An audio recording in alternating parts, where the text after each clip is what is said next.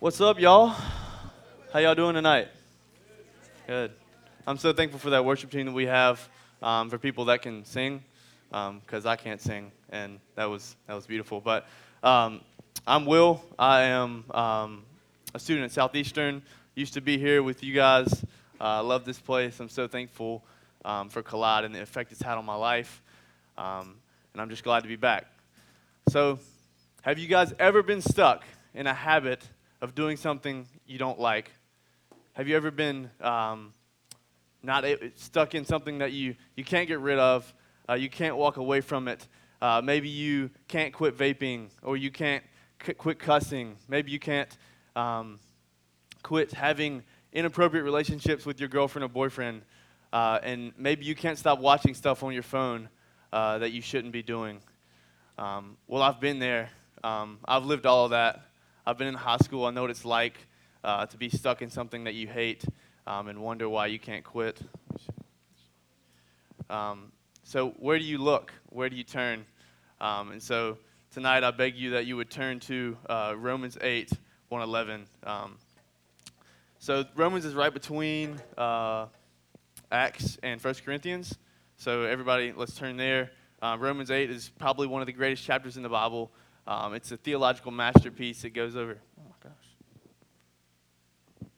Hope that fixes that. It's a theological masterpiece. It really talks about much of our salvation and why we're free from our sins. So let's read. There is therefore now no condemnation for those who are in Christ Jesus. For the law of the Spirit of life has set you free in Christ Jesus from the law of sin and death. For God has done what the law, weakened by the flesh, could not do, by sending his own Son in the likeness of sinful flesh and for sin. He condemned sin in the flesh in order that the righteous requirement of the law might be fulfilled in us, who walk not according to the flesh, but according to the Spirit. For those who live according to the flesh set their minds on things of the flesh, but those who live according to the Spirit set their minds on things of the Spirit. For to set the mind on the flesh is death, but to set the mind on the Spirit is life and peace. For the mind that is set on the flesh is hostile to God, for it does not submit to God's law. Indeed, it cannot. Those who are in the flesh cannot please God. You, however, are not in the flesh, but in the Spirit, if in fact the Spirit of God dwells in you.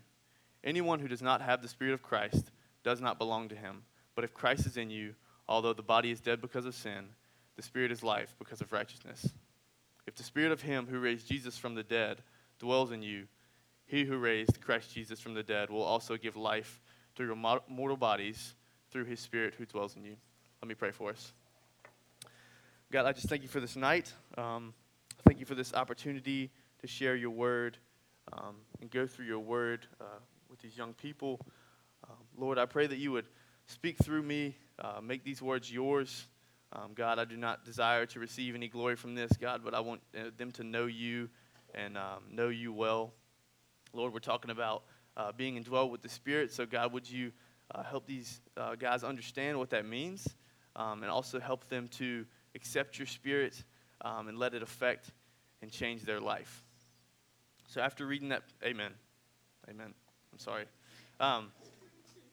After we just read that passage, brings us to our first point, freedom from condemnation. So you can go ahead and write that down. Paul starts off, he says, there is therefore. Okay, so when we read therefore, we want to be able to analyze what that's there for. So what is Paul pointing back to? And when we look directly in front of that verse, so right after it, we don't see really what we're looking for.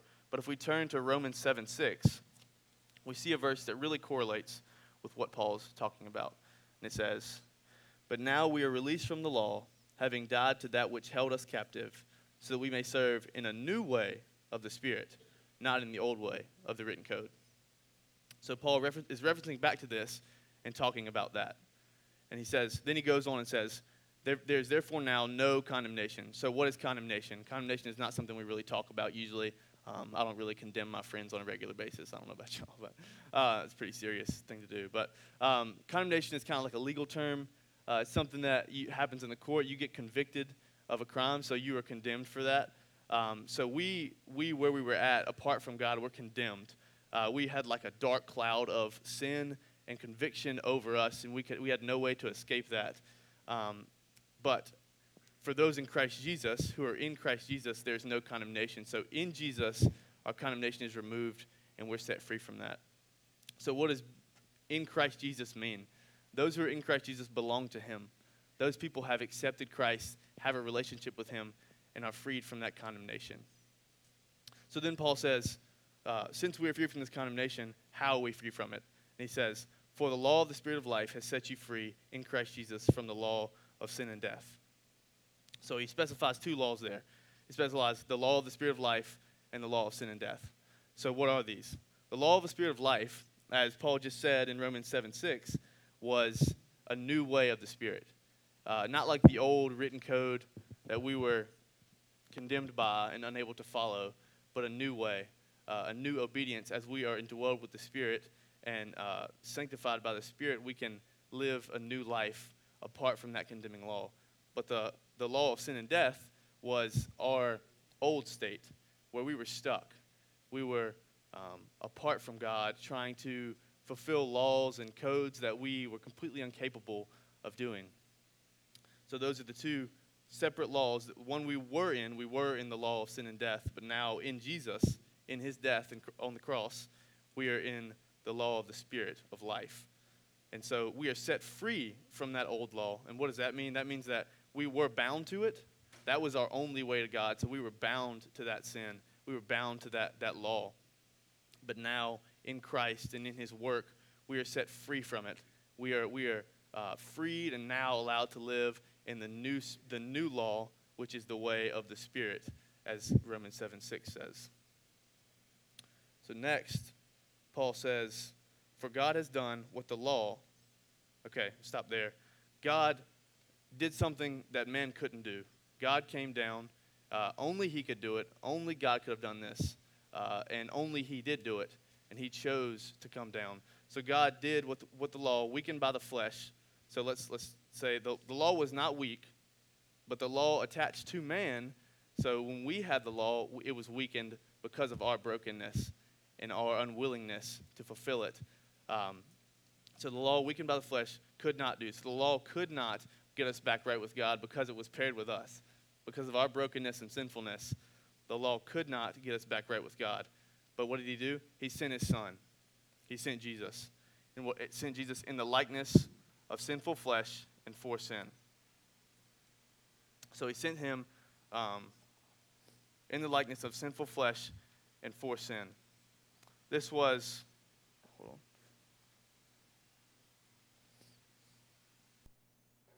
Okay. Sorry, guys. I'm getting lost here. Okay. He sent him in the likeness of sinful flesh and for sin so that he could condemn this sin in our life. All right. And that brings us to our second point, condemnation for sin. So we were, and you can go ahead and write that down. We were stuck in this sin, broken and alone apart from God. But Jesus came and condemned that sin. He condemned that sin in the flesh by his work, in order that the righteous requirement of the law might be fulfilled in us. And so because of Jesus' death on the cross, we now are able to walk in the Spirit and fulfill the righteous requirement of the law in that work. So, and those we are not to walk according to the flesh, but according to the Spirit. So those who walk according to the Spirit are now freed in Christ.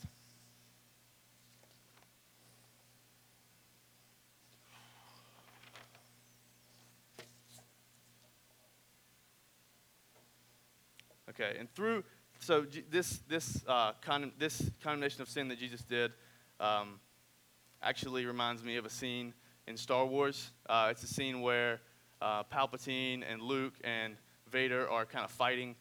Luke defeats Vader, but Palpatine comes quickly and is trying to condemn Luke. So let's watch that clip.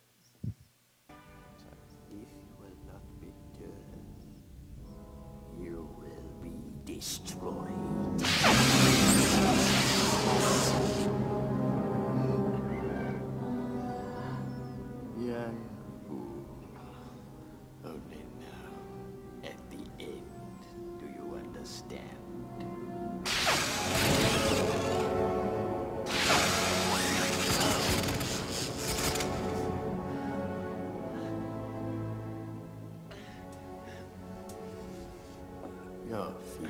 skills are no match for the power of the dark side.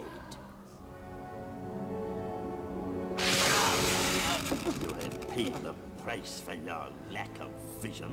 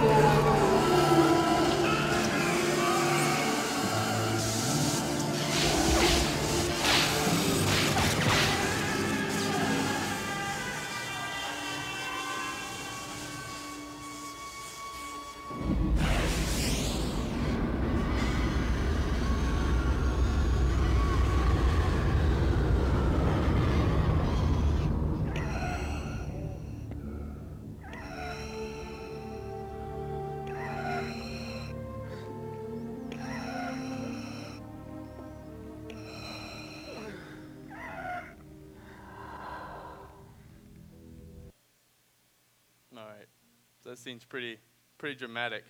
It's kind of the culmination of the Star Wars series of the real movies. The last three are trash, and they should be deleted, in my opinion. So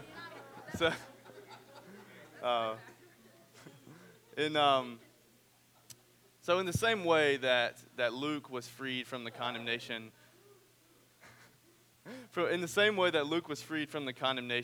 of Vader, of Palpatine and his wrath and aggravation.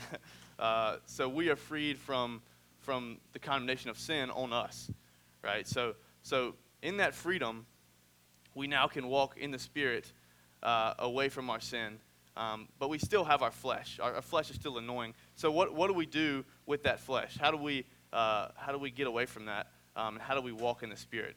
So let's read verses 5 through 8. For those who live according to the flesh set their minds on things of the flesh, but those who live according to the Spirit set their mind on things of the Spirit. For to set the mind on the flesh is death, but to set the mind on the Spirit is life and peace. For the mind that is set on the flesh is hostile to God, for it does not submit to God's law. Indeed, it cannot. Those who are in the flesh cannot please God. So first, Paul establishes two concepts. He establishes the flesh and the Spirit. So what is the flesh? The flesh is our broken human nature. It's all things corrupt and all things broken. We constantly live in the flesh. All of us have flesh, me, you, everybody. Even your pastor has flesh. Everybody has flesh. And you have to deal with it. It is the part of you that pushes you to sin and pushes you away from Jesus. It pushes you to run to all the bad things of life. So let's go to Galatians 5, 19 through 21. It says, "Now the works of the flesh are evident: sexual immorality, impurity, sensuality, idolatry, sorcery, enmity," which is kind of condemnation or anger, strife, jealousy, fits of anger, rivalries, dissensions, divisions, envy, drunkenness, orgies, and things like these. So that really sums up all things of the culture. Everything bad that you can think of kind of fits there. And even Paul goes further to say, and things like these, so even more things are included in the flesh and its horrible works. And then there's the Spirit. So the Spirit is all things good, is all things permanent and eternal. And so the Spirit, and here the fruits of the Spirit are peace, but the fruit of the Spirit is love, joy, peace, patience, kindness, goodness, faithfulness, gentleness, self-control. Against such things, there is no law. So the Spirit counters the flesh. It is in opposition with the flesh. Everything good is the Spirit. Everything bad is the flesh. Okay?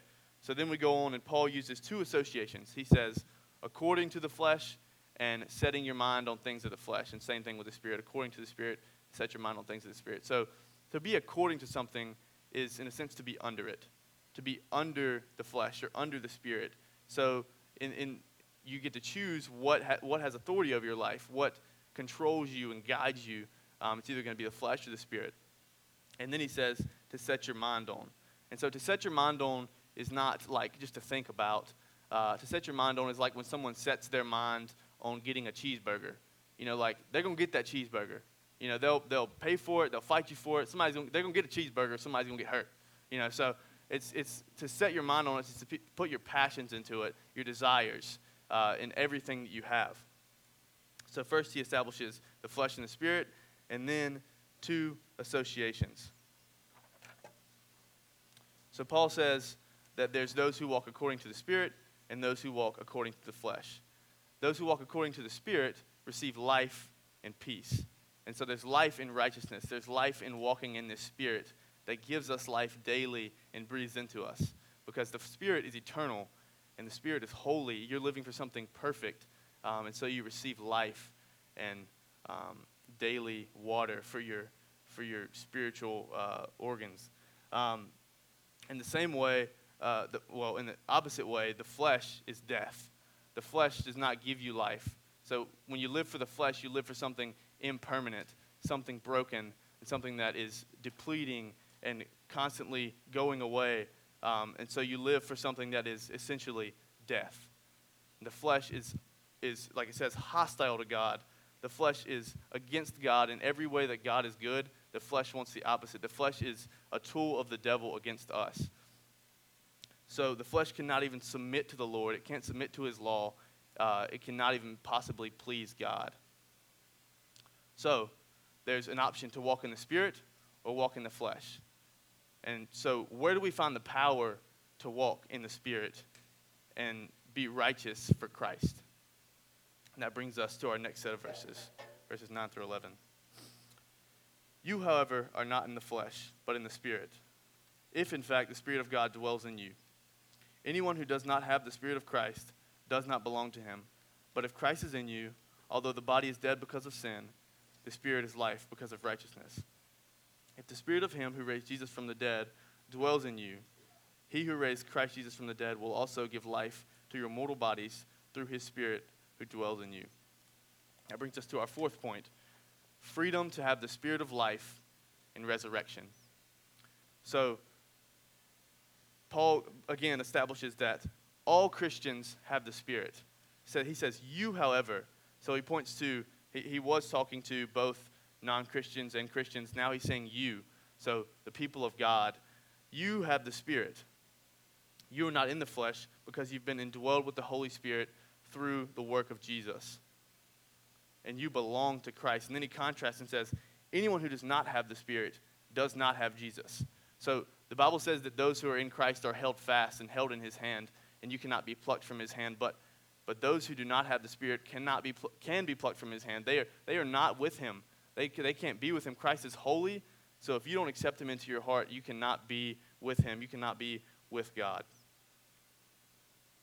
So just like Romans 8:13 says, for if you live according to the flesh, you will die. But if by the Spirit you put to death the deeds of the body, you will live. So it says, but if Christ is in you, although the body is dead because of sin, the Spirit is life because of righteousness. So your body's dead. Your physicalness, you're going to die. It's spiritually dead, but it's awakened through the power of the Spirit and through righteousness lived in that. So if we don't live out that righteousness, the only thing that we are attached to is our dead flesh. So, and then we come to verse 11. If the Spirit of him who raised Jesus from the dead dwells in you, so the Spirit that raised Christ from the dead and overcame the grave is in you, dwells in you through his work. Then he who raised Christ Jesus from the dead will also give life to your mortal bodies through his Spirit who dwells in you. So if you accept Jesus and accept his Spirit of resurrection, you will be given that life. And I plead with you to dwell in that Spirit and to walk according to and set your mind on the Spirit so that you may be given that life daily. As you walk in the Spirit, you'll be sanctified and made righteous so that you can have freedom and life in Jesus. So we have this. We know we have the Spirit and the power of resurrection through Christ, but how do we practically implement that in our lives? So our first point of application is read and remind yourself of your freedom in Christ. So read. That means read the Bible. You need the Bible. The Bible is the ultimate source of truth, and when you read it, you reap the benefits of knowing that Christ has removed that condemnation from your life. And you daily hear that and are changed by that. And then remind. So it's not enough to read it. God's word is sufficient, but if you don't remind yourself, because you're forgetful, humans are broken and forgetful. If you don't remind yourself of these truths daily, you will not. You'll forget. You'll be living life apart from the Spirit, walking according to the flesh, because if you don't know that you're supposed to walk according to the Spirit, you just won't do it. So read and remind yourself of your freedom in Christ. Second point of application, depend on and pray for the power of the Spirit. We cannot fulfill God's law on our own. It is simple as that. You cannot do good on your own. If you do, it's selfish. It's just a work of selfishness. So only in dependence on and prayer for the power of the Spirit can you truly obey the Lord. And that looks like every day waking and praying at least a little bit just to remind yourself of what comes first. If you don't have the power of the Spirit in your life, you're living an empty life. You won't have any success in living for Jesus. So I beg you to depend and pray for the power of Spirit so that you may overcome that sin that's holding you down and encapsulating you every day. And if you do, you will reap those benefits. And through reading and reminding, depending on and praying for the power of the Spirit, you will be able to, our third point, pursue righteousness so that you may have life. So this passage clearly says, in righteousness there is life. So if you don't pursue righteousness, you'll reap death. Just like the works of the flesh. If you pursue the works of the flesh, you will reap the death of that. You will have no life. You will be spiritually dead. So pursue righteousness and you will reap the life that Christ promises. So guys, I've been where you're at. I know what it's like to be stuck in sin and every day wake up and not know what to do and living broken and destroyed by the works of the flesh in my life. But I promise you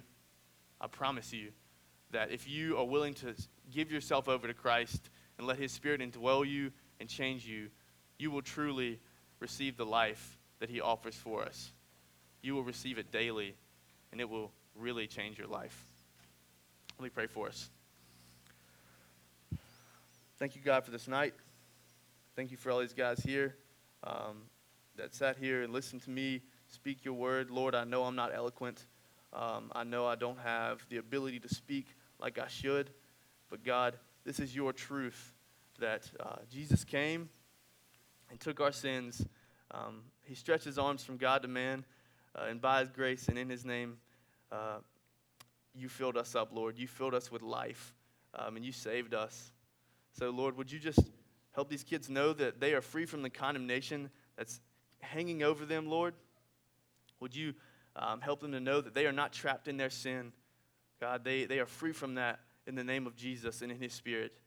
God, help them know that they have the Spirit and they can fight that flesh that taunts them daily, God, and help them to realize that they have the power of resurrection and life in the Spirit of God that daily indwells them, Lord. So as they go away tonight, Lord, I pray that you would remind them of your truth, Lord, that you would encourage them in their hearts to seek your truth out in the Bible. God, I pray that you would make them dependent on you daily so they may pursue righteousness and receive the life that your gospel and your word gives us. Lord, create good conversations in small groups that are glorifying to you. God, just keep us safe the rest of our night. In Jesus' name, amen.